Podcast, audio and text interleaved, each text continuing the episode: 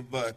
Welcome to episode 41 of the Civil War Breakfast Club. I am your co host, Mary, and the, tonight I am joined by my awesome co host, Darren Weeks, who was just distracting me with a figure of Joshua Lawrence Chamberlain on the screen.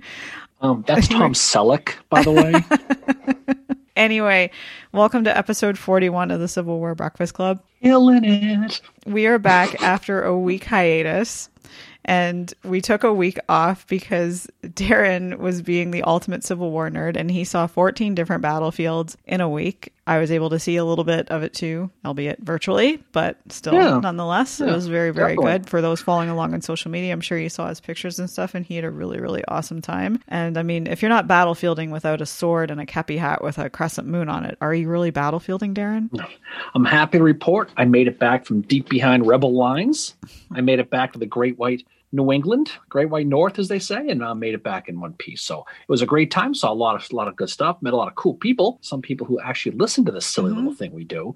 It is good to be back. It was a long week, but we saw a whole bunch of battlefields. We saw a lot of undulations. We saw a lot Rolling of Hills. monuments. I saw a Rolling lot Hills of- at Chancellorsville. That's what I saw on the screen. I you didn't see anything anyway. I saw So, Howard how- run. You did see Howard. So you know, you did see Howard run. Yeah, definitely. So it was strange not recording last week. It you know, we did a, we we did our live. Yeah. I was live on location from Steinwehr Avenue, which is really really cool.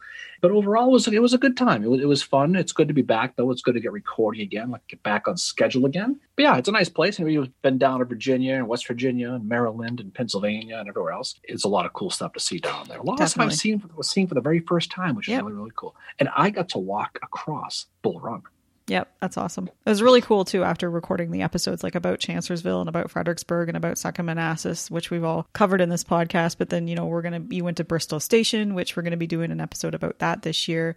We're also going to be doing an episode about First Bull Run in July. So that's pretty awesome. So yeah, it's mm-hmm. cool that you've seen all that stuff. We are now back at it, episode 41, which I thought our episode 40 was a pretty way to bring in our 40th episode with our guest Eric talking about the Iron Brigade.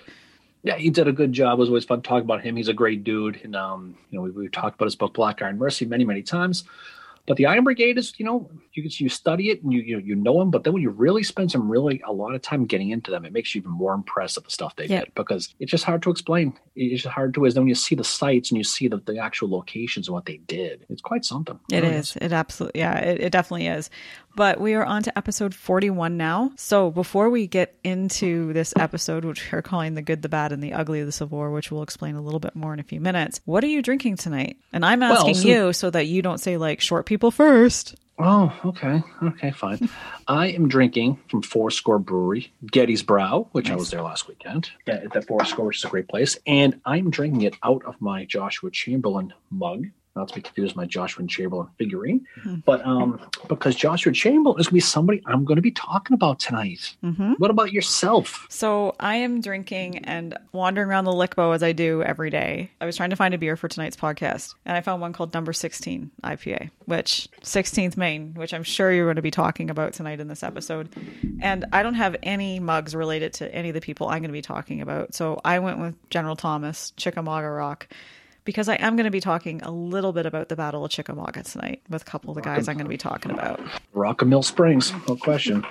But so the good, the bad, and the ugly. What we mean by that is this: we're going to talk about some generals and some colonels. We're going to talk about some people. We've been talking a lot about battles lately, and we've been talking about a lot of different things. We're going to talk. We always seem to talk about a quick little bio of certain people in these battles. We're going to dedicate this episode to talking specifically and exclusively about some people maybe get a little too much credit. Maybe some people don't get enough credit and some people who just have great stories, mostly off the field stories we're going to talk about tonight. Mm-hmm. So we're going to have a little bit of fun with that. Yeah, we are, and it's kind of like some of these people we're going to be talking about. I don't want to say they're under underdogs, but they are underappreciated in the Civil War. Maybe they don't get the credit that they deserve, and they need to be more well known. And we're not doing it to like bring another person down or whatever and say that they suck. We're doing it to say like, yeah, there's these, there are these Civil War kind of rock stars or sacred cows, but there's other people out there too that deserve the credit as well for different reasons and for some reason they just don't get talked about and we kind of wanted to bring some of those people to light as well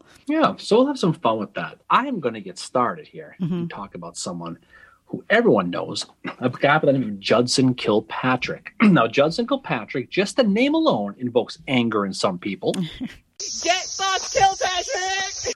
He has a reputation of being reckless. Talk about his in his nickname, Kill Cavalry. He has a long nose, hazard look, long hair. You know, kind of like Howard Stern on a horse. Kind. of. That's Has that exactly look, what you he looks. He looks like Howard Stern. A little bit. He's the kind of guy who probably gets caught hanging around the DQ after hours. You're going to call the cops on. That's how- exactly. That's, so. That's is. where I recognized him But, from. but the irony is, he's quite the ladies' man, Mary. This guy. Oh, so he We're likes the bang barn, does he? Oh, he was born in the bang barn. He's gonna- putting Earl Van Dorn and AP Hill to shame. We're going to talk about this in a little while. We're going to talk in detail about old Judson. So, born in New Jersey, saw he was a very confident fellow. He saw himself as a future great. Thought about he was going to be governor. Saw himself as a potential president someday. This is when he was younger. But you know what he is? He's sleazy and he's an opportunist, and that's Mhm. what he is.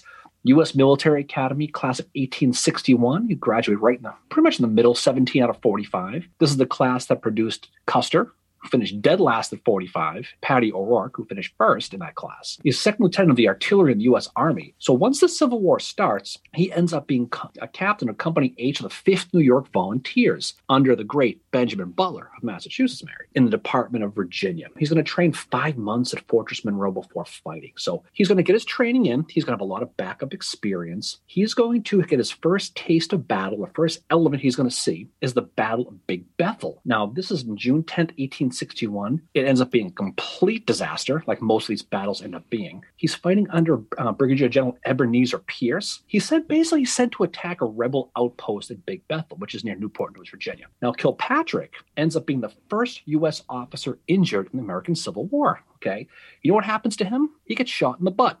I was just going to say. he does. He literally rode back to camp on a mule with his ass bleeding. Oh my god. Okay, so there you go. And it's a perfect premonition of kind of what things that are come for him, right? Thing about him, he later gives a different version. And this is the repeating thing about Kilpatrick, is he loves talking to the media.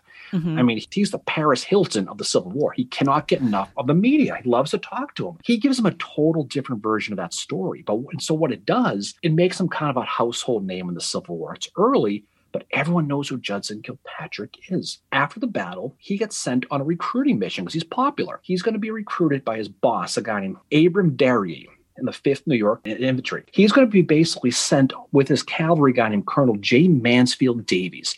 So he's going to be he's going to be recruiting for the infantry, but he's going to get sent with a cavalry guy. They're just going to go off together. You know, they're going to go to Thelma and Louise and they're going to get themselves some soldiers. What does uh, Kilpatrick end up doing? He ends up recruiting cavalry guys instead, so not infantry. Mhm. So Derry finds out and he is pissed. He orders him back to Fortress Monroe because he wants him fired. So you know what he does? He orders him back. Instead of coming back, he goes, "I'm sick. I can't come back. I'm taking a I'm taking I'm taking a sick day." Oh my god. And he doesn't come back. So Derry basically is going to ask the army, so we got to get rid of this freaking guy. He's the quote he uses is, "We need to relieve us from what has become an embarrassment." So already he's got a reputation, and he's showing himself as an opportunist because why? He wants to be in the cavalry. That's Mhm. the whole thing. What does the army do? They give it to him. So September 25th, 1861, Kilpatrick gets what he wants. He's going to be made a lieutenant colonel of the 2nd New York Cavalry. That's good. There you go. You get promoted up and you screw up. And Sounds like he works for the government it, well, he did. I mean, you know, so or the DQ. the DQ. I don't know how that works. How do you think I got DQ, management? I don't know. Actually, I was going to meaning to ask you about that. How you did that? Because you're the only one who can make the blizzards upside down and it falls right out. It Doesn't even stick in there. I don't know how you do that. Yeah, well. But, but so, so listen to this one. So Kilpatrick goes back to Washington to train his new troopers. He's going to train them. They're staying in camp. You know where he stays? At the freaking Willard. Oh my he stays at the. Willard, and the reason why he stays at the Willard Hotel is because he wants to schmooze with the politicians to help further his career. And it gets even better. He's making side personal deals with sutlers. What he's doing is he's getting paid in gold. He's taking bribes from sutlers to get government contracts. I get the feeling this is not going to work out well for him. No, no, it's, it's so this is this is kind of how he is, right? Fast forward to the spring of 1862, George McClellan begins that Peninsula campaign. Yeah. So Kilpatrick's Second New York Cavalry is, is placed under Irvin McDowell's First Corps. There, what does he start doing? He starts quotation figures confiscating horses from local farmers and he's selling them north for personal profit. So he's taking the horses and he's selling them Oh for his own bank, right? so he's stealing tobacco from farmers and selling them to his own troops, his own guys. That's who this guy is. Wow, Awesome, right? he's So- bad. I mean, it's just you just you just gotta laugh sometimes. Oh, yeah. this guy has no, shame. May of '62, he gets sent to Richmond to scout rebel troop movements. You know, he obviously went to the Goddard School of Mathematics as he screwed up the numbers. He reports, and this is actually an important thing. He reports that there are 15,000 troops, Confederate troops, that have been sent to reinforce Stonewall Jackson. And that number is completely wrong. And so, what it does, it forces McClellan to keep McDowell near Washington. It allows Jackson to escape the Shenandoah Valley. Which, we went back and ca- talked about um, about Kernstown, Yep. how he was able to go, Yep. this is why. Because Ah. he screwed he screwed up the Yeah. numbers. They make fun of McClellan with the numbers. This one is bad, you know. That is definitely So- the Goddard School of Mathematics Oh, right there. he- Jeez, all, he's also been clearly talking to Pinkerton and using Pinkerton style inflation there as well. Definitely. So, summer of 1862, he ends up, of course, with John Pope's Army of Virginia, because of course he does, right? So, he's under Rufus King's infantry of the Iron Brigade we just talked about. He ends up under his tutelage. He has some success and he's very, very aggressive. And that's the thing about Kilpatrick that he's going to get that nickname here, but he's very aggressive. July 19th, 1862, he's going to attack Beaver Dam Station. He captures an unknown Rev- Confederate captain by the name of John Mosby here. And no one knows who he is yet. He's just a captain. And so it's kind of funny that Kilpatrick bags Mosby. Mhm. He ends up obviously escaping, Yeah. getting out and parole and going back. But a couple days later, he attacks and burns the Hanover Junction Depot. At this point, he's working his troopers so hard and they're going full speed the whole time. This is when he gets that nickname Kill Cavalry. People think it's from Gettysburg. No, it's from here. Mhm. It's, it's from Hanover Junction Depot and from Beaver Dam Station. As we go a little bit forward and get to Second Manassas, Pope gets beat. He gets smoked. We talked about that. He's going to end up trying to cover Pope's withdrawal. So he has his guys charge full speed. He's going to stay in the back. So he's going to send his guys forward, and they're going to get basically smoked again. In the darkness, they're going to attack a rebel battery, and they're going to get absolutely blasted. He's going to catch a lot of shit for this. It's just a full, complete blunder on his part. And as it's it's, it's funny because this kind of ties in all the episodes we've done. If you really think about it. Mhm. Fast forward, McClellan's back. This is after after Second Manassas now, and this is when Kil- Kilpatrick's corruption finally catches up with him. This is when he gets caught. He tries to sell two stolen mules. He gets two mules. He's going to try to sell them. A farmer, who we assume his name is Karen, she complained to the manager, and what? And so I deal with Karens all the time at the Oh, DQ. yeah. So, so the farmer complains to the U.S. provost and says, "This guy's stealing my mules." So it opens up a complete investigation in the army, and all the stuff comes out now. All the horses and the tobacco and the sutler all hits the fan all at one time. He gets locked up in the old Capitol prison in Washington for this. He spends three months in jail. He gets released in January of 1863. So think about this. So he's in jail for basically corruption against his own troops, Yep. against his own government also a So drunken get- spree. drunken spree. So he gets out in January. So what is what happens? They bring him back in command and put him under Hooker. Yep. So Boy, that's the under- perfect person for him to be under, though, because I mean- Kilpatrick is saying, like, you know, the one thing I was reading about him was that, like, his camp, like, there was like prostitutes that frequented it. So it sounds like he's the perfect hmm. companion for Hooker and Butterfield in the Triple X Corps. We're going to talk about the 30th Corps here in a few minutes, Mary. Good segue there. So, so he's under Joe Hooker. He's put in command of that First Brigade under Dave McMurtrie Gregg, run DMG, right? And this is under Stoneman's overall total. George Stoneman's in charge at this point. He participates in the 1863 Stoneman's raid. It basically just made a big effort. They were just tearing up railroads, cutting telegraph lines, all this stuff. He gets to within two miles of Richmond and he captures a. This is Kirkpatrick now. He catches a whole bunch of rebels. He ends up being somehow a hero for this. It's it's, it's probably his greatest day. It just probably is. Mm-hmm. So he gets he captures a bunch of prisoners. After the raid, Stoneman gets replaced by Alfred Pleasonton. This is when Lee begins to march into Pennsylvania for that second time. June 9th, 1863, just the following the Pennsylvania campaign. This is the Battle of Brandy Station now, right? Pleasonton this surprises Jeb Stuart, and this is kind of when the Union cavalry kind of get its got its teeth a little bit. Yeah. Kirkpatrick is going to cross Kelly Ford. So Kirkpatrick is going to be attacking Jeb from the south. He screws up because, like many of these generals or these these colonels and all these guys, he attacks piecemeal, just like Bragg does. All these other guys, just you know, uh, just like Rodes at Gettysburg, it's all piecemeal. So he got his second New York and tenth New York completely cut up. And the quote was, they were sent floating like feathers in the wind. That was the quote that was used to describe what happened to these two regiments. Kilpatrick gets promoted for this, believe it or not, to brigadier general. It seems like the more he screws up, the more he goes up. So on 614, 1863, he gets his star. Now he's a brigadier general. It's funny because the, the thing, the repeating theme with with uh, Kilpatrick is it's like the harder he screws up, the higher he gets pushed up, and that's Yeah. just the way it is for him. Mhm. So Battle of Aldie in Virginia, he attacked the rebel troops outside of the town. And this is kind of interesting because he charges with the great first Massachusetts, Mary, which, Mhm. you know, and the second New York, but he attacks without knowing the enemy numbers. He just goes full speed in. And they get ambushed and they take gigantic losses. When you're attacking a number, you don't know what the numbers are. Kilpatrick's, he, the quote he used after this, he says he felt like a ruined man. That's how he felt. He got pushed back. The whole point was to find out where Lee's army was as Hmm. they're heading into Pennsylvania, and he didn't get close. He got pushed back. He got smoked. So June 28th, Meade's going to replace Hooker, and Kilpatrick is going to take over the third division of cavalry. He'll get two brigades, one under Elon Farnsworth and the other under George Armstrong Custer, his old classmate from West Point. Everyone knows the Gettysburg story, so we're not going to go too too much about that. But Gettysburg, he gets he ends up getting left with just that one brigade under Farnsworth because they're going to take McMurtrie Gregg's going to take Custer from him, and he's going to do that whole thing in East Cavalry Field. That that's how he gets separated from Mhm. from him. So July third, after Pickett's charge, day third of the battle, he's going to get um, involved. After, this is after Pickett's charge. George Meade and Albert Pleasonton are going to order Kilpatrick to launch a counterattack against James Longstreet just southwest of Big Round Top. Now, it's funny reading the quotes from this because it's it's like two girls arguing. Farnsworth says, "I don't want to freaking do it. You out of your freaking mind?" Kilpatrick, you know, you know, he basically calls him yellow. You call me yellow? You know, Back so- to the future. Kilpatrick says, if you are too afraid to go, I will do it myself. And Farnsworth's like, he's like, you know, he literally says, take that back. He Mhm. says that, take that back. I will lead the attack, but you must take the responsibility.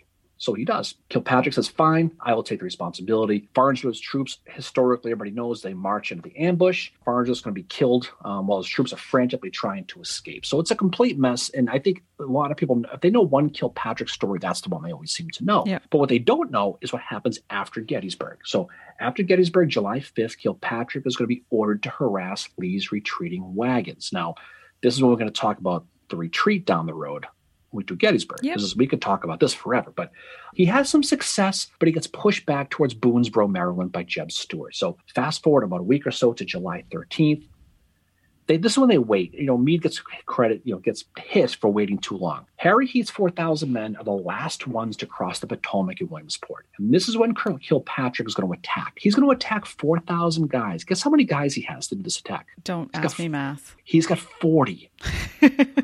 so Kilpatrick is going to to take 40 guys to attack 4,000. And predictably, he gets hammered. This is the thing about Kilpatrick. Remember, I mentioned before how much he loved the media? He does an interview with the New York Times claiming it was a great victory. What? So it gets published in the paper and, of course, on their Twitter page that the Army reads this and goes, What the hell? He gets called into the principal's office to explain this story. Like, what the hell are you talking about? You know what happens? He doesn't show up when they ask him to show up Yeah. again. Nine months earlier, his wife had visited him in that old Capitol prison we talked about, right? Mhm. She shows up with the newborn son they got while she visited him at the old Capitol prison. So he hooked up with the wife in jail. Oh, my and now she got pregnant. So this nine months later, she shows up with the baby. And it gets even better with this. So a couple weeks later, August 15th, 1863, he gets to go back to camp again. So he's back in camp. He invites a teenage hooker named Annie Jones to stay with him in his tent for a while. Just stay with them, you know, probably playing cards, Yeah, right? I was just gonna say playing cards, hanging playing out. cards. You know, So Annie must have got sick of him. She dumps him for Custer. So Kilpatrick has Jones arrested as a spy, and she gets sent to the old Capitol prison. oh my Now, we don't know if not. We don't know if nine months later. We, we don't know. Okay, this is kind of how he is. October 1863. Now we're, we're at Bristow Station, where I just was. Yep. He gets this is where he gets tricked by Jeb Stuart into attacking him. He gets he basically gets put in between Jeb and Lee's approaching army, and he gets his ass kicked. Jeb called that the most complete defeat any cavalry suffered in the entire war. He just he also hated Kilpatrick, so it's easy to say. Afterwards, Kilpatrick is gonna is gonna try to Richmond. This is when this this is what's interesting though. If anybody who's read the John Ransom book on Andersonville, he talks about rumors that Kilpatrick is coming. Kil- mm-hmm. And what he means by that is this Kilpatrick goes, writes a letter directly to Lincoln and says, I want to go to Belle Isle in Libby and Richmond and, and I want to free the prisoners. And Lincoln's like, okay, knock yourself out. But he doesn't tell Meade and he doesn't tell Pleasonton. He doesn't tell the Rosewoods clown. He tells nobody. And of course, they're all like, what? He just, and so he does it. He has a little success. What, what do you do when you're in the East and you screw up? They send you west, right? Yep. So West guess where he goes. gets sent? He gets sent to the land of the misfit toys with Oliver Otis Howard, Yep. hallowed be thy name, to be with Sherman. Yeah. So that's how he ends up out there. So There's a OO reference, and I didn't do it. Oh my god, you were the one that mentioned OO before me. I know, I oh know. Oh my So we go. god, here it So- happened, folks. Here, mm, June the did, it did. second, twenty twenty one. So, so November 28, 1864, he's going to end up in a battle in Waynesboro, Georgia, where he's going to fight Joseph the War Child Wheeler. Yep. He's going to end up in that battle. Now, Wheeler is going to attack Kilpatrick's camp at night. They're all going to be sleeping. Kilpatrick is going to come running out of his tent in his underwear with a black prostitute out of his camp. Oh, Okay. So, and so he's going to end up staying with Sherman for the rest of the war and the rest of the, the rest of the March and the Carolina campaign. Along the way in the Carolinas, he ends up spending time in his tent with an Asian prostitute this time named Molly. Of course, she gets pregnant. How that works out, okay? Oh my And- god. And so what happens after this? He gets promoted to major general and he gets to command troops in North Carolina. All right. So it just goes on and on. So once he gets his major general, so he's going right down the line, he decides he's going to, you know, he's he's made it high enough. Now he's going to go run for governor of New Jersey. So he's going to run for governor of New Jersey, and of course he's going to lose. But this is his original plan. He wanted to be famous, and he was he was learning it. He ends up being named the ambassador at Chile. He's on the way to Chile. What does he do? He meets a married woman named Mrs. Williams. He gets to South America and he presents her around as his wife. He tr- Oh he tries at some point, you know, things must have got bad. He tries to dump her. He tries to literally ditch her, but it doesn't work out. It blows up in his oh. face. So it ends up being a gigantic scandal. By now, President U.S. Grant is the president. 1869, he finally fires him. So he's going to end up he's going to end up dying of kidney disease in 18, 1881 Gee, I wonder why. It's funny is and he's buried in Arlington right near John Buford and right near Alonzo Cushing. Wow. So Arlington, could- do you you- mean um West Point? I mean uh, West Point. I mean Arlington, West Point. You're right. It's and so it's an interesting story with this guy. It. You talk, but it, when you, as you study him, you realize how much the story is and how much it's like we this we can't handle this guy. Let's keep pushing him up, up, Yeah. up, up, up. And it was finally U.S. Grant who said enough is enough. Even Sherman couldn't do it. Oh no, but I mean, I've always You been know? somebody who, I mean, I kind of like Kilpatrick because he's a he's a bit of a character, right? But I think he gets a lot of shit that he doesn't deserve, like for Gettysburg, right? Like Farnsworth is, it's horrible what happened to Farnsworth, but should Kilpatrick shoulder all of that?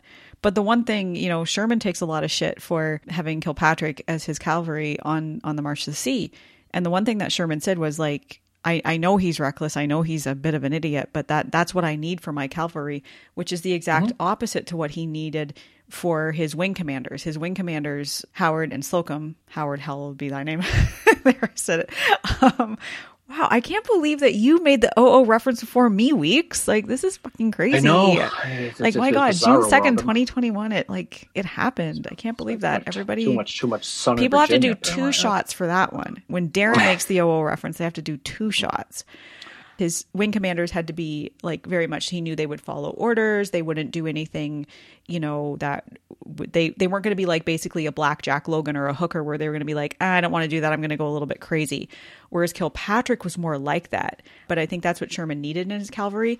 And I actually have a story that I'm going to tell with one of my guys that is going to tie into that. That Sherman needed that level of aggression and a person that could kind of think, like, you know, basically like, okay, I'm going to go ahead and do this and it's going to work kind of thing. One of the stories I'm I- going to tell is, is Yeah, related to that. Well, I, well, I, th- I think what what are you looking for in a cavalry guy? You're looking for a guy who's aggressive Yeah. and audacious, but his problem is that he was reckless. And it's one Yeah. thing to to be aggressive; it's another thing to be a little bit reckless. And The killed cavalry nickname is, is, is an interesting one, but he certainly lived the lifestyle of a cavalier. There's no question. Oh, no kidding. It, which You was know- the exact opposite to how Jeb Stuart was, right? Like you'd think Jeb Stuart would be living that kind of life, but Jeb Stuart is a guy that like I don't think he drank or, or anything like that, and he was very, very religious. Um, I know. I think he and Oliver Otis Howard were actually friends and connected kind of over that religious thing. But I think Jeb was kind of tame compared to Kilpatrick. I think a lot of people are com- came to Mm-hmm. Well, I don't know. One of the guys his- I'm going to be talking about, he's uh, it's not this like you know a little bit different from Kilpatrick, but uh, he's got quite the backstory as well. Definitely, definitely. So he was someone who would definitely be considered one of the one of the probably bad of the ugly. But I think he's it's it's an interesting study because you think of him you think of him as the Farnsworth story. Yeah. You think of him as the retreat story, but he had he had a very colorful experience all the way through. Mm-hmm. And he's like many of these people we've talked about. You know, we've hinted that you know Grant might have wanted a future in politics and uh, so and so. This guy made it very clear he did. Yeah. And was fighting every step along the way was done for that. Which must Um, have bothered the shit out of Sherman because Sherman hated the press. You know, so he probably was like taking a risk with making Kilpatrick into the his cavalry guy in the March to Sea because he thought, Jesus, this guy could could talk to the press, but clearly the the benefits of having Kilpatrick as your cavalry guy outweighed the uh the the cons. Sherman liked the aggressiveness, no question about that. Yeah, he definitely did it in a cavalry guy, not necessarily in the wing commanders, but in the cavalry. Definitely, he needed that aggression. That was a good one. Yeah, he's Good way to interesting start us off. no yeah. question. Well, mine fella. is going to be really tame um, compared to Kilpatrick. It's Oliver Otis Howard. Shockingly, no. I know. I need to announce to the people listening no, Oliver Otis Howard was not one of my picks tonight at all. Decided not to go that route. But my pick is I'm going to start off. My first one is Nathan Kimball. Um, he's born 1822 in Fredericksburg, Indiana. We have talked about him before. He makes an appearance in our Kernstown episode, and he's the only one, one of the only ones in the Union Army that gets the credit for pantsing Stonewall and Lee That's rare, rare, rare. rare. He's the only and, one. and you know, he's only he's kind of a guy that like you mentioned Nathan Kimball and people were like, Who? You know, he's just not as well known. And I think he's one that I mean, he doesn't have the colorful life that Kilpatrick has at all. He's kind of boring compared to that. But he's not a West Point graduate. And that's the interesting thing about the three guys I picked to talk about. They're not West Point graduates. And he's educated in Indiana at what is now DePauw University. I probably butchered that name. Kimball eventually becomes a doctor and he has practices in Salem and Livonia. He fights in the Mexican American War. He volunteers, raises a company from Livonia. He's elected captain and he's part of the 2nd Indiana. And he's distinguished at the Battle of Buena Vista. Uh, the 2nd Indiana, overall, they flee in disorder, but he is credited with rallying his own men. And this is a pattern of his that will be seen throughout the Civil War, that he's able to rally his men. In 1847, he returns to Indiana to his medical practice. Again, clearly he's not going to the bang barn like Kilpatrick was, or like one of the guys I'm going to be talking about did. 1861, outbreak of the Civil War. Kimball volunteers and raises a company company of infantry. So he's got the 14th Indi- Indiana. It's over a thousand men. He fights at the Battle of Cheat Mountain, which is September 12th to 15th in 1861. And this is the first battle he's going to fight in. And this is where he defeats Lee. And this is the first time that General Lee, he's going to be leading troops into combat. Poor commu- communication led to a pretty shitty attack to the point where it really wasn't even launched. But the rebels get a little bit scared when they see Kimball because he makes it seem like he's got a lot more men than what he, he does he and his men are pretty damn aggressive out there. Because of that, they're like, fuck this. And they just vacate the dance floor. And he manages to, to pants Lee in that situation. Now, I know some might come back and say, well, Lee really didn't have a great day, but let's give Kimball the victory on this one. I think he, you know, he's a very, he proved to be very, very aggressive. Kernstown, our episode, give it a listen. He beats Jackson. He's only in command because James Shields, as we discussed in that episode, is wounded. Kimball counterattacks Jackson, and we all know what happens to Jackson at Kernstown. It's not his greatest day. Sorry, Jackson fan club. It's just Uh, not. well, that song "You Had a Bad Day" was written about that. We talked about. I thought it was written about the Iron Brigade. Well, that was that was the re, the redo. That The redo. The one Kinda that like I the- sing Kind of like the Friends remake. when know? I do the cover of, yeah. Oh my goodness No. gracious! The poor, the, those poor, the poor children. Call me maybe. Kimball's going to go on to, um, he's going to cover Pope's retreat after Second Bull Run. At Antietam, he is commanding the 1st Brigade of William, H. Fren- William H. French's 3rd Division in the 2nd Corps. He throws an assault at the sunken road where he's going to lose over 600 men. But his command here becomes known as the Gibraltar Brigade. That's because of how well they withstand enemy fire. And it's really worth it just to go off on a little bit of a tangent and mention the Gibraltar Brigade here. They don't get mentioned very much, but they are fighting at Gettysburg. They will counterattack the Confederates from North Carolina and the Louisiana Tigers at Cemetery Hill, and they also Tigers. And they also repulse the Confederates during Pickett's charge. They're made up of the 4th Ohio, the 8th Ohio, the 14th Indiana, and the 7th West Virginia. We're not going to hold Ohio against these guys because they're clearly badasses and they've, you know, learned to be that way under Nathan Kimball. Kimball is going to be at Mary, Fredericksburg. He's going to be in the assault at Marye's Heights, and this is where he is wounded, so he gets taken out for a while. So he spends the winter spring 1863 recovering, but like Kilpatrick, he's going to go west. So he ends up in the west and he's going to be involved in Vicksburg, but doesn't see much action there. And he's eventually ordered to Arkansas, where he's part of the Department of Arkansas, and he's on detached duty under Sherman until May 1864. And the two of them actually become quite good friends. So he's given a command in the Fourth Corps at the beginning of the Atlanta campaign. IV is Fourth Corps. It better be fucking Fourth Corps, is it? Mm-hmm. Okay, good. was just having wow. a moment where I'm like, shit. Well, you why well, you can't figure out that one of all the numbers. I just of can't. You, you, know the you know the thirtieth, obviously. I triple. Of course, obviously. I know the triple X core. Um, but you you never you always ask that question because I'm I'm slightly dyslexic, so. But why want, wouldn't you? Because uh, I have it typed on my notes, and I want to make sure I'm not like reading it wrong and mixing up the letters. Okay, we'll just edit that right out. um, anyway, Get that right out. So he's at the Fourth Corps at the beginning of the Atlanta campaign. He's involved in the Battle of Peachtree Creek, and he becomes a division commander after this. He briefly goes back to Indiana because the governor governor wants him there to help suppress the Knights of the Golden Circle, which allegedly John Wilkes Booth may or may not have been involved in, but Probably not, right? We'll, Can't tell you. We'll never know. We'll um, never know. But the other thing that Kimball is involved in is the battles of Franklin and Nashville as well. So he's pretty well in it until nearly the end of the war. At Franklin, he's um, part of um, when Bate attacks at Franklin, he's attacking Kimball. So Kimball is right there you know, kind of in the thick of it. He witnesses all the horrors that happen at Franklin. Um, February 1st, 1864, he gets a brevet promotion to Major General, and he's mustered out of the Army at the end of the war. In Indiana, after the war, he's the first state commander of the Grand Army of the Republic. He's serves as state treasurer in 1867. In 1869, and I found this little factoid for you, Darren. Uh-huh. What do you think he does? I don't know. He joins the Freemasons Lodge in Mount Pleasant, Indiana. Oh my God. I actually didn't know that. Did you know that? Hmm? I figured you did, but I wanted to mention the Masons because all the Masons. All its secrets, I just can't tell you.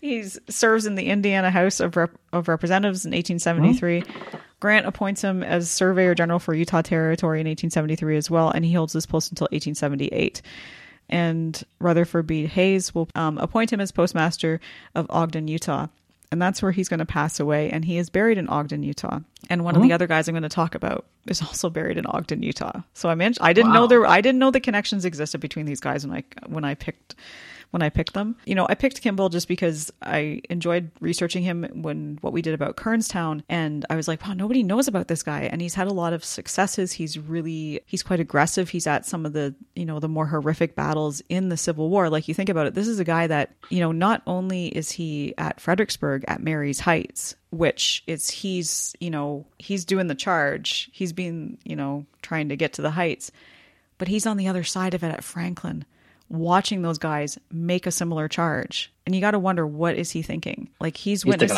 he's thinking I need to get to Utah. yeah, fuck Utah. I wouldn't. God, that's got Oregon Trail written all Salt over Lake, it. Nope. Salt Lake City sounds awesome. You've died of dysentery. Right no, thank you. you know what though? It's, it's funny though because it's like he he's a classic guy, like so many of these guys who do a lot of great things, and not a lot of people study him. Not no. a lot of people know about him. I mean, you you can talk about Nathan Kimball all you want. You go to some of the real you know Civil War nerd, nerderies like we hang around in, right? People are going to know who he is. Mm. I bet you the average high school history teacher doesn't even know who he, he is. And he's the only guy to defeat Lee and Jackson in the Civil yep. War. And he, for whatever reason, doesn't seem. There's a lot, and we'll be talking some more the rest when we get done here. But it just seems like a lot of these guys, and he's he's one that a lot of people should know. Just mm-hmm. overall history for just what he did. He was in all the, all the wrong places, at all the wrong times. Yep. You know, and he survived it, and he did a lot of good things. Sunken Road but- at Antietam, Marye's Heights. You know, he's at Franklin as well. Like as Bate is making that assault on around five o'clock on November the thirtieth. Like he's there and he's witnessing it all, and he's you know said to be quite aggressive. But yeah, like you said, you know, like in Civil War nerds probably know his name, but does the average person? Should the average person know his name? Yeah, absolutely. Like I think he's he's like anybody else, worth remembering. the guy I'm going to talk about next is someone who's very similar, but Yeah. but I think it's a, it's a situation where it's not like these people didn't really do anything, right? Now, you know, there are a lot of you know we, we talked about calling this episode the sacred cows, right?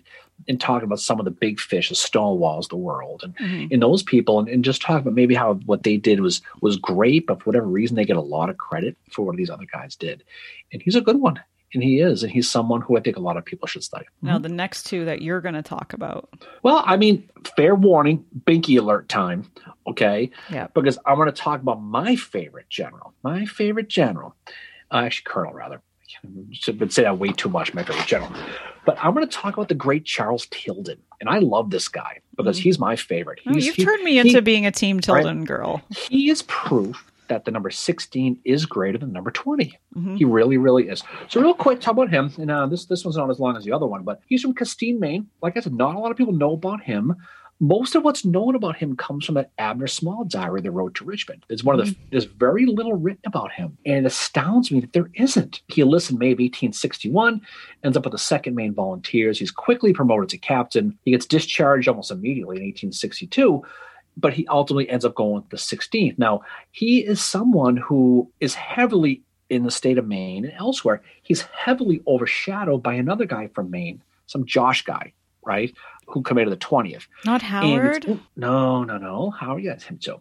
But I think I think well, Tilden's effort at, Gettys, at Gettysburg is just as, if not more important than what Chamberlain did on Round Top. And We'll, mm-hmm. we'll talk about that. So Tilden's born to the son of a rich fisherman in Castine, Maine. Miss Castine, Maine, married, just in case you haven't been. It's like big timber area. It's all woods. It's where Maine Maritime Academy is now. That area, not that you really know, but everybody was anybody in Maine. Actually, honestly, oddly enough, I think I've been there. Oh, I toured around Maine when I was around 16 with my family, and we went to Okay. all these little towns and You know where he went to college? You know where Tilden went to school? He Bowdoin. went to went to he went to Bowdoin. He was said he was not a scholar by habit nor mind. He was actually voted most likely to be a manager at the Dairy Queen. That's how bad his grades were, right? I would have hired him. Oh yeah, sure. He was not interested in anything academic, but he was interested in military history. Loved the military history. Okay, I can relate. but you know, but going back 1857, his family gets ruined. Remember, he was from a rich fisherman family. Yeah. 1857 in, is that global economic pandemic, um, a panic rather, it's a pandemic, geez, that ruined his father's business. What happened was the cell, um, there was a ship called the uh, the SS Central America that was carrying 30,000 pounds of gold to U.S. banks. In 1857, September, of course, it sinks and they lose all the gold. And a lot of banks go out of business. A lot of businesses go out of business. Thousands lose their jobs. And what makes it worse is the telegraph had been recently invented. So the story spread around the country and it ended up as a mass panic, a big mass sell off. And so it ends up being a real economic crisis. So around this time, Tilden's going to become a lieutenant of the Castine Light Artillery and very patriotic fellow these he is as, as are many people in maine actually. And they're pissed off at the secession talk. They don't want to hear it. They're done. Um, tilden says we shall vol- have volunteers in our company in case of war. The thing about him though is he there's nothing really written of how he felt about slavery one Mhm. way or the other. He just didn't seem to give a shit. I will say though his family benefited heavily from slavery. His family sold a lot of fish to the South because fish was cheap food for the plantations that feed Yeah. their slaves. Mhm. So they benefited personally from it, but there's nothing one way or the other he's ever written about slavery, but I don't think he fought for it or you think he cared for it either way. That Castine Light Art Infantry ends up joining the Bangor Regiment in 1861, where they ultimately end up fighting at Bull Run. Their job that was to retrieve the fallen soldiers who were shot by sharpshooters. Their guys were to run out and get them. That was their job, right? So that sucks. But that's what they did. Tilden, the thing about him is they said he, you know, he could he could fight, he could lead, and, and he was just that guy. He he could kind of do everything. Um, after Bull Run, he goes back to Maine and he gets to raise his own regiment. He raised the 16th Maine, and they call it the Blanket Brigade. Not the Iron Brigade, not the Irish Brigade, the Blanket Brigade. How And about it's a Blanky Brigade? Blanky. Well, it's a mockery because most of the people they recruit are poor and impoverished. hmm And they said, you know, have was a blanket. And they call the Blanket Brigade. So they get mustered in at August 14th, 1862. They end up fighting in all the superstar places, Mary. They end up going to South Mountain, Antietam, Fredericksburg, Chancellorsville. And they arrive in Gettysburg, which is where, where Tilden really gets his reputation. So Battle of Gettysburg in Pennsylvania, Mary, you may have heard of it. July 1st, he's part of the 1st Corps in the 2nd Division under the great John Cleveland Robinson, who, as Abner Small most famously says in his diary, in a much bearded army, he's the hairiest man I ever saw which is a great quote. He is going to find himself under Gabriel Paul's brigade, uh, Gabriel Paul's St. Louis guy. They had fought Robert Rodes's division. Now, if you look back on, the, on July 1st, Robert Rodes had a perfect platform to attack the First Corps, but he Leroy Jenkins it and goes runs right at him and screws the whole thing up because he fights piecemeal as well. So it ends up being complete rout. When the rebel onslaught becomes too strong, Robinson basically says, let's get the hell out of here. He needs one regiment to stay back and cover their retreat. So, of course, ends up being the 16th Maine, and they know they're going to be sacrificed. So he, he has to. He, they're going to basically set up a salient right with you know where that um that bird nest monument is. Yep. Right near the. Yep. Right there, the Mummasburg. That that's where they're going to be. Yep. So they're going to set up right there. Robinson's going to tell them to hold that position at all costs. He's going to set that up. They're going to have 275 men, and they're going to be going up against brigades from Stephen Ramseur and Julius Daniels and George Doles and Edward O'Neal and what's left of Iverson. There's going to be a whole bunch coming at from all the directions. Hold out really, really well. They said it was a tiny blue ship in a sea of gray. That's what they called it. So just imagine that you're one of these guys. So after 20 minutes, Tilden says enough is enough. He says, get the hell out of here.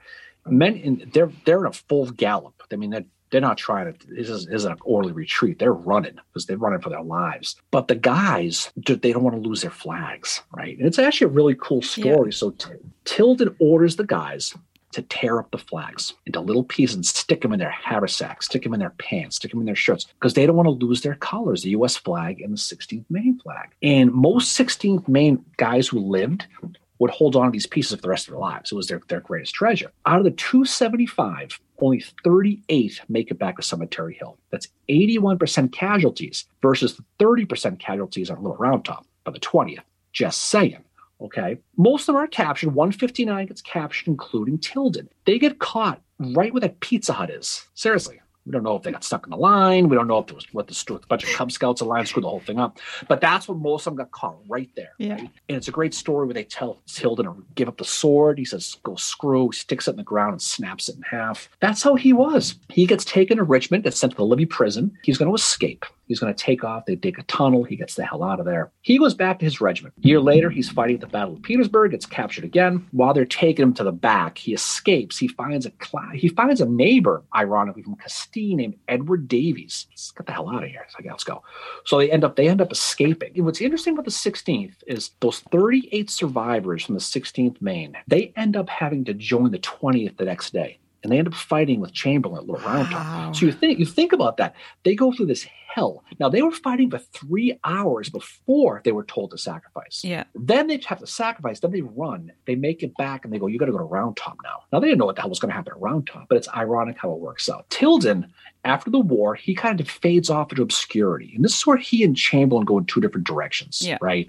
Tilden ends up being a merchant back in Maine. He gets breveted a general in 1865. He says he's for faithful and meritorious service during the war. Now, despite all this, everything he does, you know what he does not get? He does not get a Medal of Honor. He never gets one. Wow.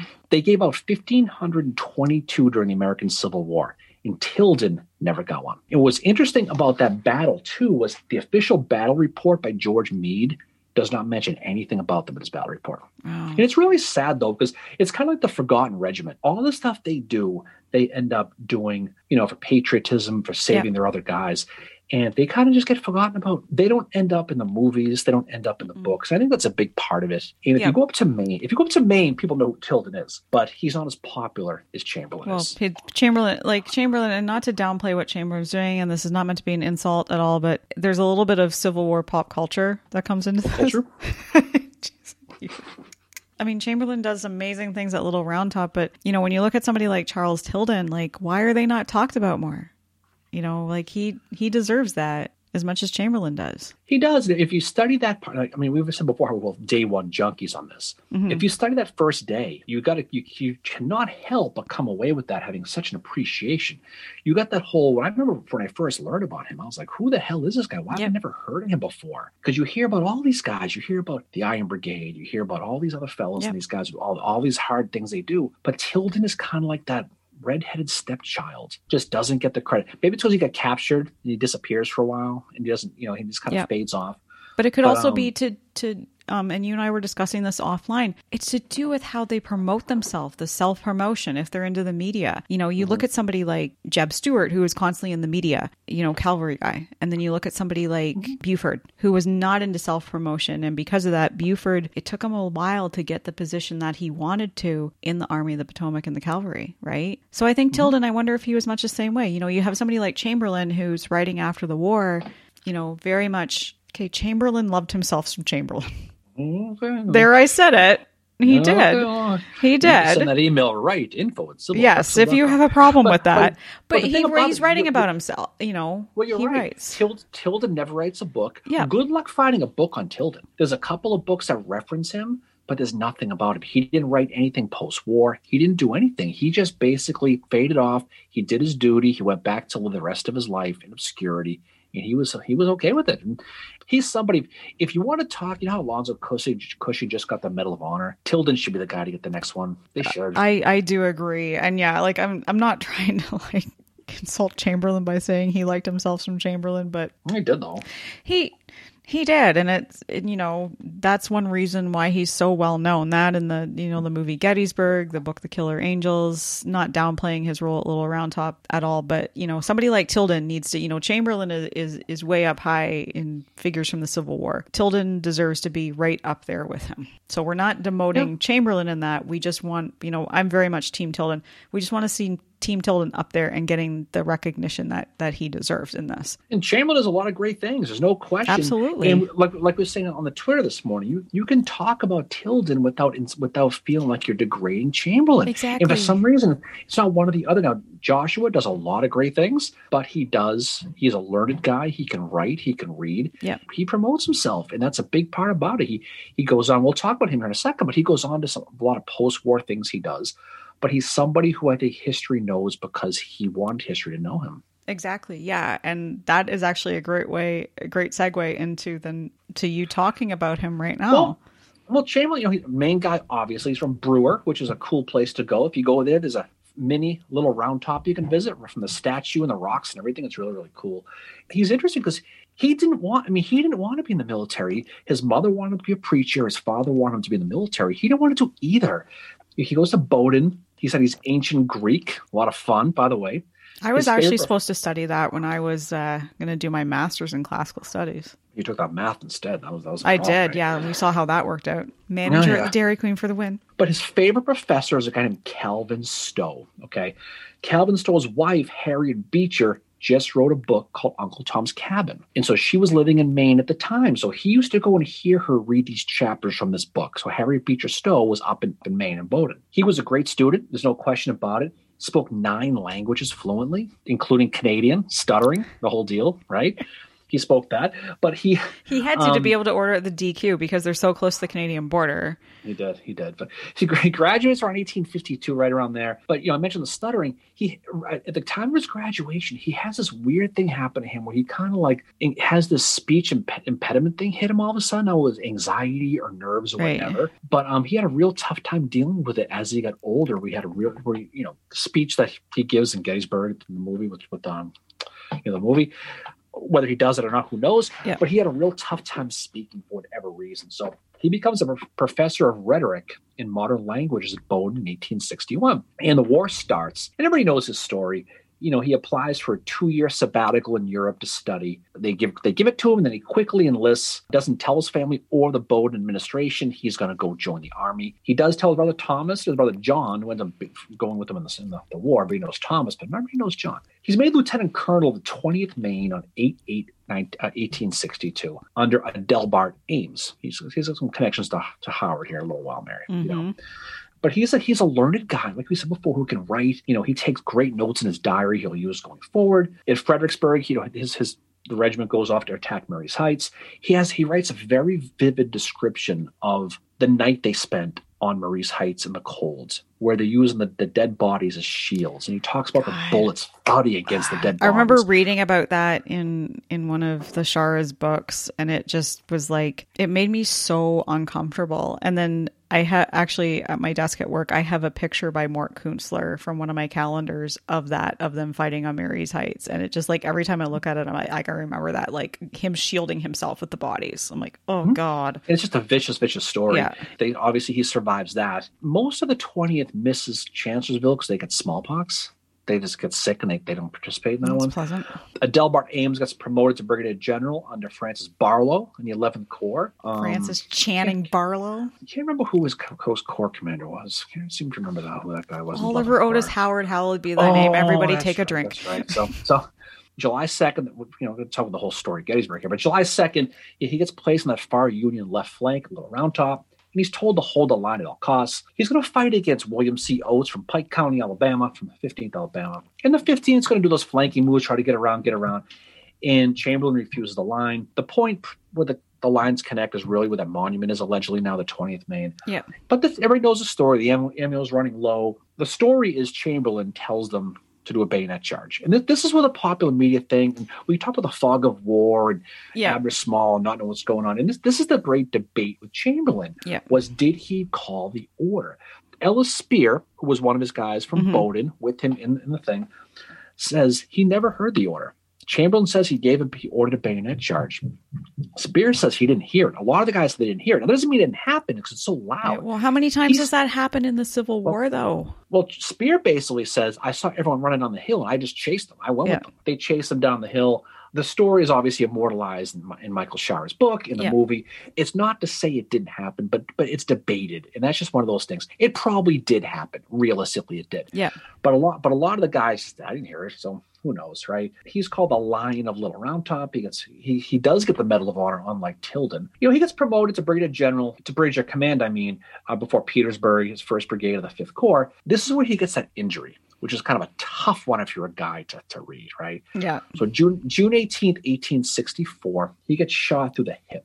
Hip injuries at that point, for the most part, were fatal. They just Yeah. were, right? It goes through his hip and gets lodged, like through his right hip, goes right through the middle and lodges in his left. And it slices his urethra on the way through, which sucks. Okay. They have to get the bullet out. It, the, it's too far to use a regular one of those little things. So they have to use a ramrod, a rifle, and they slot it all the way in to find the bullet, right? They get the bullet out. They they have to basically connect his urethra back together again with a tube. And you know, it just it, it's it's pretty bad. Actually. I am uncomfortable as a female hearing that. And so it's reported in the main papers he was killed in battle. Yeah. Most people thought he was killed. And there's that great story with it when he was hit. And this one is confirmed, where he grabbed his sword and Yeah. stuck it in the ground and propped himself up as he's waving the guys forward. That's a pretty cool visual right there. It is. I can But, see him um, doing that. I can see you know- Jeff Daniels. I'm picturing yeah. Jeff Daniels. So what happens is Gouverneur K. Warren, he goes to U.S. Grant and says, Chamberlain's fucked up. I, you know, we got to do something. So U.S. Grant thinks he's going to die. Mhm. So he promotes him on site to brigadier general, gives him the title because he thinks. I mean, he probably deserved it, but they thought he was going to Yeah. die. Let's just get it to him right now. He gets it, but and he does survive it though.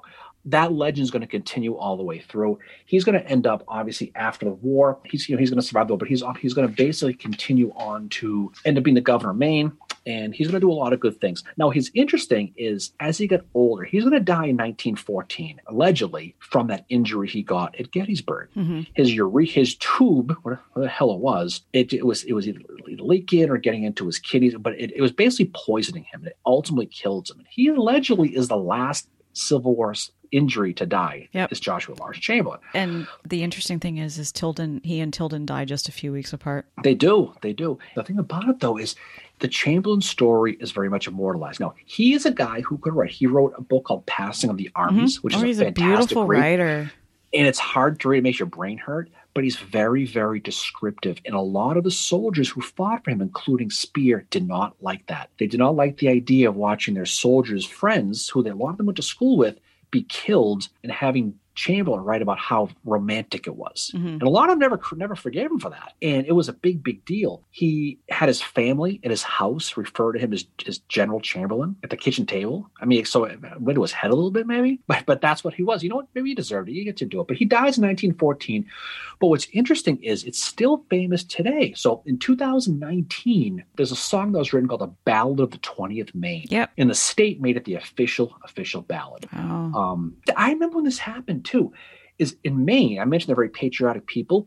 There were a lot of people in Congressman Maine who didn't want that song because it was it was too anti-Confederate. They wanted to be more balanced. Oh my god! They, they were like they were like freaking like you're freaking like what? Jesus. So there's that there's that line that goes go straight to hell with your rebel yell. We are mm-hmm. the boys from Maine. They wanted that out of it. Yeah, and they finally they finally got kept it in, and now it's it's but it's but it's funny how um they thought it was basically too too pro union. They thought it was going to cause too many problems. But that's Chamberlain. I mean that that's that's what that, what that basically is you know, he, he's he ends up being president of Bowdoin College, but he does. You know what's what's what's interesting though is we, we, we talk about how he goes to Appomattox, right? Yeah. There's that great story about him. I, don't have notes on this. This popped my head now, where he would ride around. He had a Bible and he had a picture in a frame of Fanny that he kept in his left pocket. Yeah. And there's that there's that story where he got shot there. Yeah. And all the soldiers saw him get shot in the chest, and it basically nothing. They were like, "Whoa!" Yeah and he ends he ends up surviving it. He's going to be wounded six times yeah. in this battle. I mean, so he, people talk about like like round top and all that, but he does a lot more than that. Oh, he does. Um, he absolutely he does. He's he's more than just the round tops. Oh, he's so you know he's at Appomattox. So he's sitting in his tent one day, and who comes stumbling into his tent but John Gordon, mm-hmm. Confederate, yep. and says, "Hey, um, Lee's going to be surrendering here."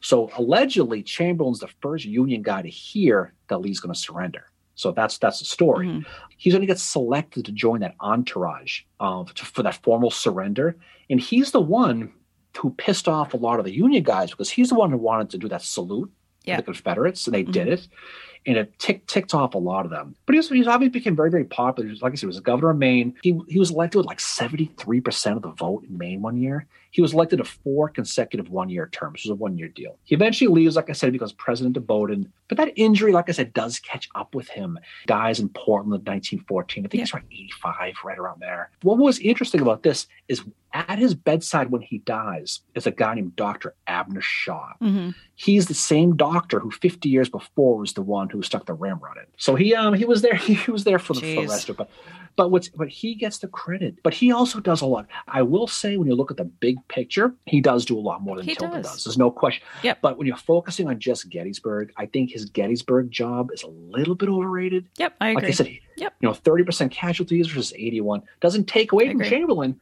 No. But I think you got to look at the picture and sometimes you got to realize you can give credit to the people. That's exactly. Yeah, like you're not demoting you're you're not downplaying what Chamberlain does by saying that. You're just saying like look, there's other stuff that's going on. You know, there's this guy here 80% casualties like Tilden needs to be remembered just as much as Chamberlain does for for what he's doing at Gettysburg when you're looking when you're zero when you're zeroing in at something like that, you know. But big mm-hmm. picture, yeah, Chamberlain does more than Tilden does in the Civil War, but small picture Gettysburg definitely, you know, Tilden needs to be remembered for for his actions and talked about, you know, I think just as mm-hmm. much as Chamberlain does, for sure. He obviously does. Nothing against nothing against Chamberlain. He's Yep. great at what he did. But I think more people need to take more of a worldly approach, is all I'm saying. Yeah, no, I agree. And, and I will and I will say Gettysburg, 16 is greater than 20. I would like agree with you. with. Well, So, that's why I had that beer tonight. there you go. There you go. I think you got one more you want to talk about. Yeah, well, I got well. There's two more guys here, but they're tied into the same thing, the same battle, Battle of Chickamauga. I'm going to talk about Robert Minty and John Wilder and their actions at Chickamauga managed to hold the Confederates back, and they allowed for Rosecrans to rally all the troops back at at Chattanooga. Now, ultimately. Chickamauga is going to be it's a defeat for the Union, but at the same time, like Rosecrans is the one sitting at Chattanooga at the end of the day. So really, you know, and we all know what happens with the battles for Chattanooga. He ends up taking the city, like they end up taking the city back. So the one thing about these two guys, so Minty and Wilder, you know, mounted infantry and cavalry here, and very similar. The the two I thought of were Buford and Sheridan. Buford and Sheridan, everybody knows who they are, especially Sheridan, especially Buford for his actions at Gettysburg. And the actions of Minty and Wilder here at Chickamauga are very similar to what Buford does at Gettysburg with delay tactics, with being able to hold them back um, with less numbers. You know, Minty and Wilder are very outnumbered, just the way Buford was. But the thing is, is like everybody knows who Buford and Sheridan is. I don't think as many people know who Minty and Wilder are and what they did, not just at Chickamauga, but in their careers in the Civil War, which are both worth studying. And there's a really good book about it called Holding the Line at the River of Death. Um, it's by Eric J. Wittenberg. Excellent book. It's really good. I'm listening to the audio version of it for the second time, actually. It's very, very good. They deserve to be talked about in the same way that Tilden does, um, in the same way that Kimball does, like these other guys we've talked about. So neither Minty nor Wilder, neither of them attend West Point. So none of the guys I picked, Kimball doesn't attend West Point. None of them attend West Point. They're not professional soldiers, uh, not like uh, Buford and Sheridan are. Mm-hmm. So we'll begin with Minty. So Minty is born in 1831 in Westport County, Mayo, Ireland. So we have another Irish guy here. So shout out to our two Irish listeners, uh, Colin and Ryan. There you go. There's our Irish reference for this episode. Minty does not smoke or drink, but apparently he had other vices a lot like Kilpatrick, mainly the bang barn, with one person in particular, which I will get to in a few minutes. So when he's younger, his dad is part of the British Army. His dad actually is the commander of this um, West India regiment that they're all black troops, but they're commanded by, you know, like obviously Minty's dad is white commanded by a white guy. And they travel all over the place. So Minty and his family get to do that because of his father's position in the British military. So they're in the Caribbean, Africa, they eventually settle in Jamaica, where unfortunately Minty's father will die of yellow fever in 1848. Eventually, Robert moves to Ontario, Canada, and he settles in London, which is actually about an hour from where I live. And it's there that he meets his wife, Grace, marries her in St. Paul's Cathedral in London, Ontario, which I have driven past many times on my travels to the city. Had no idea that's where Robert Minty was married. This guy from the Civil War works for the Great Western Railroad, which is actually a railway that ran very near my hometown of Goderich. And railroads are going to define the rest of his life. That's where he's going to work when he's not in the army. So, as I said, he marries Grace Ann Abbott, in London, Ontario. In late 1858, they moved to Detroit, Michigan because he gets a position with the Detroit and Milwaukee Railway. And at the outbreak of the Civil War, he volunteers and is immediately appointed a major in the 2nd Michigan Cavalry. And shortly after this, he becomes a lieutenant in the 3rd Michigan Cavalry, and he will spend most of the fall and winter training them. They see action at Corinth, during which Minty will lead a saber charge. And this is what defines him for the rest of the Civil War. This is his trademark. It's his saber brigade. They make saber charges, and that's something that at the time, cavalry are trying to get away from doing that in the in the Civil War. He's the one that is like, no, this is going to become our trademark, and it makes them more like mounted infantry. So, um, in July 1862, he's promoted to full colonel, um, given command of the Fourth Michigan. Fourth Michigan has been mentioned in one of our episodes recently to do with Jeff Davis. The people of Michigan actually um, they give money for them to get the Colt revolving rifles, which have a high rate of fire. So that's what these guys are carrying. So in December of 1862, he's given command of a cavalry brigade that would be made up of the 4th Michigan, the 7th Pennsylvania, the 4th U.S. Cavalry, and the Chicago Board of Trade Battery. He's going to fight at Stones River, where he's going to press the Confederate retreat in which he does a saber uh, charge uh, led by the 4th U.S. and the 7th uh, Pennsylvania. And in January 1863, He's going to attack some Confederate cavalry units. He's going to capture 130 of them, including some officers from Nathan Bedford Forrest, who he's going to come up against Nathan Bedford Forrest and Joe Wheeler is involved in this too. Rest of the Civil War, the two of them are going to come up against each other constantly. So it's at this time his brigade eventually becomes known as the Saber Brigade because of how they're attacking. They've made this kind of their trademark thing. And that's another thing that's going to play into like we'll see with Wilder that there's something very similar that happens to his brigade. So I'm not going to lie to you, some saber in your hand, you feel powerful. Oh, right? I know, I know. Why do you think I picked Minty? that's one of the reasons. I ran across that field. I know. Well, every time I saw it, I'm like, oh, like Minty. Um, hopefully not in other ways though. so when it got out into the press about the Sabre Brigade, apparently Bragg sends Rosecrans a message protesting that there's some federal cavalry that are sharpening their sabers, and Bragg tells Rosecrans, "This is fucking barbarous. Could could you not?" Minty goes to Rosecrans, and Rosecrans is like, "Are you doing this?" And Minty's like, "Well, yeah, of course I am." And Rosecrans apparently told him, Such troopers as yours should have anything they want. Sharpen every saber you have. Ooh. Like right there. So July of 1863, Tullahoma campaign's happening. He manages to um, get Wheeler's cavalry, rout them. Many drowned, unfortunately, as they tried to escape over the Duck River. Wheeler himself barely escapes. And that brings us to the Battle of Chickamauga on September the 18th, which is, in my books, the first day of the battle. Some say it's a, just a two day battle, but no, I mm-hmm. think it starts on September the 18th, in my opinion. Minty and his brigade are camped near Reed's Bridge on Chickamauga Creek. He's got around a thousand men, and the rebels are approaching. So Minty has sent several messages back saying, like, reinforcements are arriving, like, I need help. And they're telling him no. Basically, they're telling, like, Minty's being told what Appler was told at, at Shiloh. They're not there. But Minty is just like, fuck that shit. I'm going to do my own thing. And it's a good thing he does he prepares to fight. So he's going to be confronted by 5,000 cavalry that be- belong to our friend Bushrod Johnson and in the early morning hours of September the 18th. Minty's men during this time, they are defending Reed's Bridge. They're going to dismount, fire at Johnson's men, get back on their horses, ride further back, dismount, and do the same thing. In doing that, they are going to delay Johnson's men because they're marching and then they have to get into a battle line to shoot. As they're doing that, they're being shot at by Minty's men. And then Minty's men just get back on their fucking horses and they ride away. And then Johnson's men have to get back in and march again. So it's delay, delay, delay. And Minty manages to late to delay them until to the point late in the day where Johnson is like, fuck this. It's too late to do anything else. Minty does end up having to retreat, but that's at four o'clock. And four o'clock in September, it's getting a little bit too dark to fight. He manages to delay Johnson long enough that Bragg's plan is not unfolding how he wanted it to at this point. And Wilder does actually send him reinforcements of a thousand men to help him out. So after the Civil War, he fights with George Crook, has a fight with him. Um, he claims that Minty failed to carry out orders, and Minty's like, fuck that, I never got orders. Minty's relieved of those charges. In the Atlanta campaign, and this is where Kilpatrick comes back into it, he's part of a famous raid with the goal of capturing the railway at Jonesboro and destroying as much of it as possible.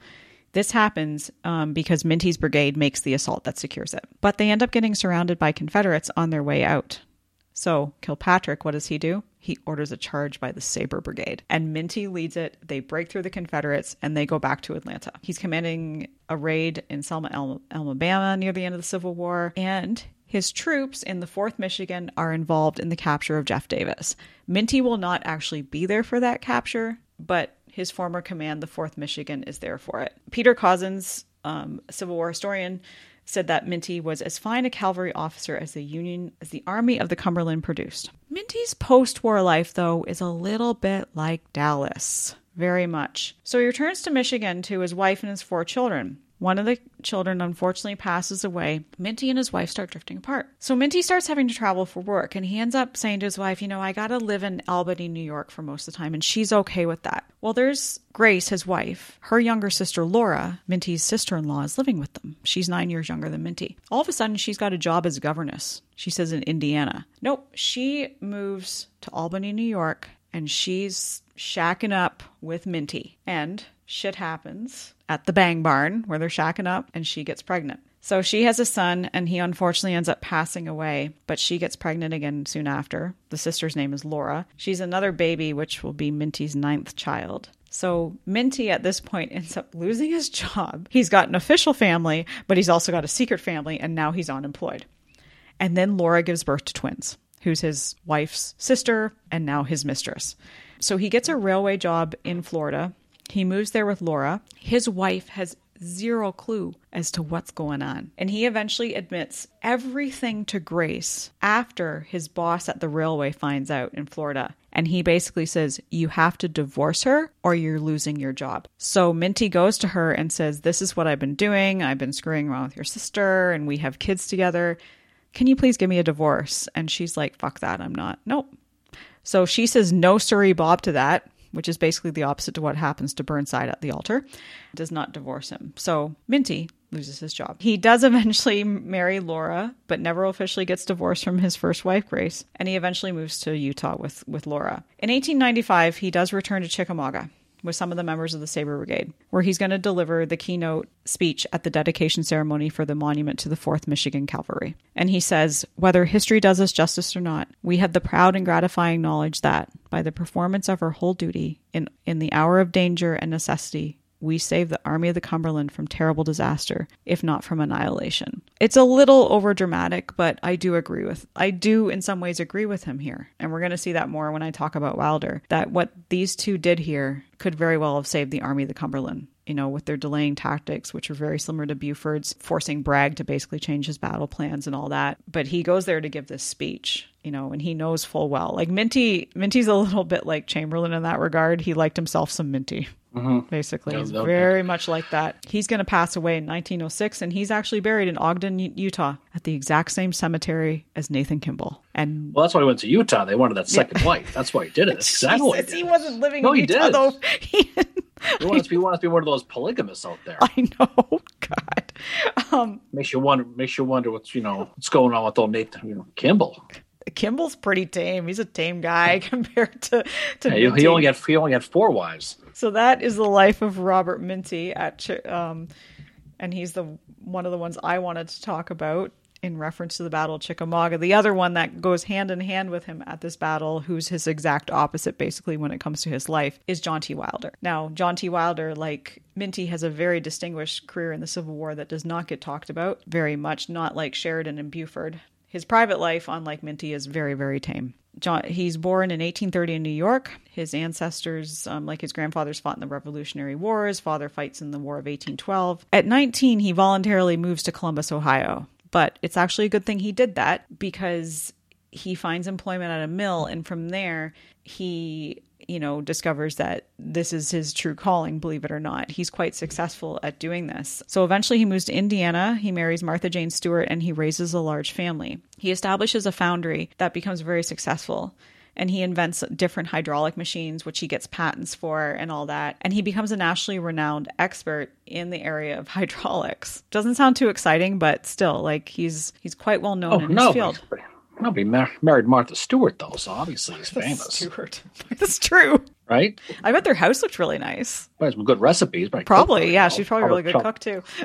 all those clever guys just come over there for food. In the Civil War, he enlists as a private in the 1st Indiana Battery and was quickly elected captain. Much like Kimball, that's what happens to him too. And he's eventually con- commissioned lieutenant colonel of the 17th Indiana infantry. He fights at Shiloh, and after this, he's given brigade command. He's at a place called Munfordville, Kentucky, where he's commanding a garrison with less than 2,000 men, and Braxton Bragg is headed right for him. September 13th, 1862, Chalmers demands that Wilder surrenders, to which Wilder responds, eh, I think I'm going to fucking fight it out for a while. Sorry, dude. Whatever, I'm going to fight. His men manage to hold for a while, and they are trying to hold a bridge, which is so similar to what he's going to be doing at Chickamauga in September of 1863, almost a year, like just over a year later. His men eventually have to, you know, stop fighting, and Wilder is taken behind enemy lines to where he meets Simon Bolivar Buckner. Buckner lets him see the rebel positions, to which Wilder says, Well, it seems to me that I ought to surrender. And he does, and he ends up spending two months in a Confederate prison. He's released, and at this, after he's released, he decides to buy, he wants to outfit all his troops with Spencer repeaters. And the government's not on board with this. So Wilder goes to some banks in Indiana, secures the loans, and his men are going to pay back the price of these these rifles with their pay. But then the government gets wind pretty quickly about how amazing these rifles are, and they foot the bill for them, so the men don't have to pay for them. Because of this, they become part of many um, important campaigns, and they would go on detached missions because he's basically made them mounted infantry. Because while he's securing these rifles in Indiana, getting these loans, his men are out getting horses in Tennessee to make themselves into mounted infantry. During Tullahoma campaign, he drives the rebels from Hoover's Gap, which was a key victory for Rosecrans in this campaign. And this is where they earn the name Wilder's Lightning Brigade. So just like Minty's Sabre Brigade, you have Wilder's Lightning Brigade. With the assistance of Thomas J. Wood, in late in early September, late August 1863, he captures the city of Chattanooga. And he does that by do, like they're firing rounds at the city, they're making it seem like there's a bunch of men there. They're basically doing the delay thing while Rosecrans goes around them. And it works. The rebels leave Chattanooga. Well, plus, the sabers and the lightning was like He-Man. They were just exactly power of Grayskull. Power of Grayskull right? At Chickamauga, much like Minty Wilder is going to use delay tactics to hold off the rebels, but he does a couple other cool things here too. So he is going to be protecting Alexander's Bridge. And it's here he's going to fight against Alexander Walthall, who is one of the guys he had to surrender to almost a year before. And now he's about to give the huge fuck you to Walthall. So what does he do? Um, he manages to firing and firing upon Walthall's men until Walthall's finally like, fuck this, I've had enough. But they can't cross the bridge because Wilder's men have ripped, went and ripped up all the flooring from the bridge and they've made themselves a little bit of a fort right where the rebels need to cross. And anywhere else along Chickamauga Creek in that in that area is terrible to cross. They're forced to go downstream a little bit and cross elsewhere. September 19th, Wilder's going to launch a counterattack through the Bloody Pond. His career does not go on in the Civil War uh, like Minty's does. He has to resign his commission in October 1864 due to health problems. Post Civil War, he actually moves to the city of Chattanooga, where he's going to become mayor in 1871. He dies in Jacksonville, Florida in 1917, and he's buried in the city of Chattanooga. But the reason I wanted to talk about these two is because, unlike Buford and Sheridan, who get a lot of recognition and they deserve it, they do, but so do Walter and Minty. Because what they do here, and I think, you know, Minty sums it up pretty well in that speech he gives, they do in some ways save the Army of the Cumberland in this way. Because what they do, delay tactics, they delay Bragg's attack to the point where he's got to change what he wants to do, but they also allow Rosecrans to get back into the city of Chattanooga because Rosecrans has his army spread so far apart. Time is everything, and delaying running down the clock is what is going to matter here. And what Walter and Minty do allow Rosecrans to get back. Bragg can't do the flank attack that he wants to on the 18th, and he's got to go back and regroup, and it changes the game. And yes, Chattanooga ends up being a defeat for the Union but as we see at the end of the day, who is sitting in the city but William Rosecrans. And those Love two, it, yeah. those two, you know, they do like they're badasses and they're in the media just as much as I think Sheridan is. Um, Minty especially was more, I think, the media guy than Wilder, but they are two men that definitely deserve to be talked about. Yeah, and just and for every for all you know, the, we mentioned six guys tonight. For there's there's thousands upon thousands we, that we that we didn't. I mean, the the, Yeah. the the war is full of these people, and and you know, it's just like anything else. Some people get more credit than others, but I think it's important to look at these people. I know Chamberlain gets a lot. I just wanted to put him in as a contrast to Tilden, but but I think it's a good understanding of every one of these guys fought for the Union. They fought for um, what they felt, whatever they felt in, uh, whether you know patriotism, anti-slavery, whatever it was going to do. They were they were going to do it, but but it doesn't mean they fought any less than the other guys. It just means that Yep. for whatever reason, history shines on other people more than anything else. Like anything else in life, it's just the way it is. Yeah. But I think I think it's a good study. I think it's you know looking at the good, the bad, and the ugly is, is more of a detailed version of some of these guys are. And this is definitely a little different podcast than we usually do. Yeah. But I think it's important to understand some of the psychology behind these guys and to see what motivates these guys. The Kilpatricks are motivated by you know he's he's motivated by you know political success down the road. Yeah. Chamberlain, who knows? I mean, in Tilden, it seems to be a regular guy.